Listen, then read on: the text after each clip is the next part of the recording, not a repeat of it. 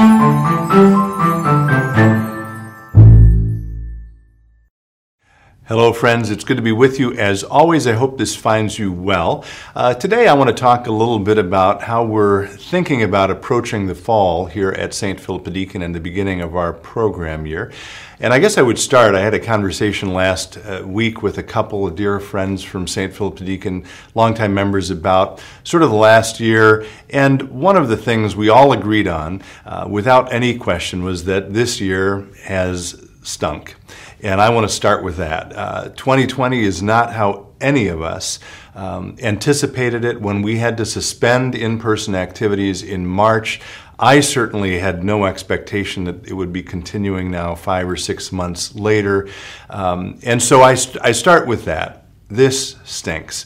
Uh, our the fact that we can't get together um, or haven't been able to get together for the last few months is hard. I know all of us miss uh, the fellowship that we have, the opportunity to gather, to see our friends in the normal ways. And I think that's the other thing I would mention from that conversation. Um, I, one of the people I was meeting with said, I just wish everything could be back to normal. And then she said very quickly, but I know it can't. And I thought it was a very honest and truthful statement also about where we find ourselves this year. Uh, we have been talking as a staff, we've been talking as a council, we've been talking with our executive team. Just today, I was on the phone again with another uh, friend who's a pastor of a large Lutheran church here in the Twin Cities, and I've been staying in touch with a lot of those churches. Um, we've been reflecting on the plan we put together earlier this summer, which I would say is, is still in force and in operation.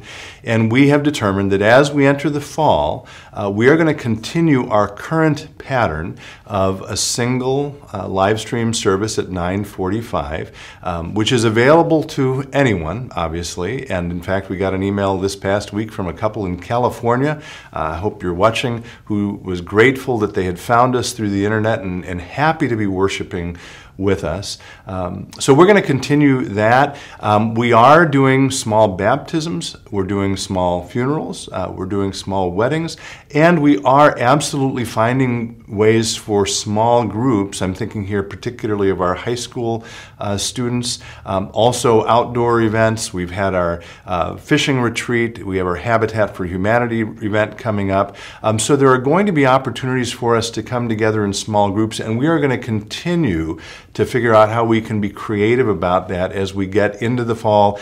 And of course, we're going to pay attention to the signs and, and make sure that uh, we can come back together as soon as we feel like it's responsible and faithful.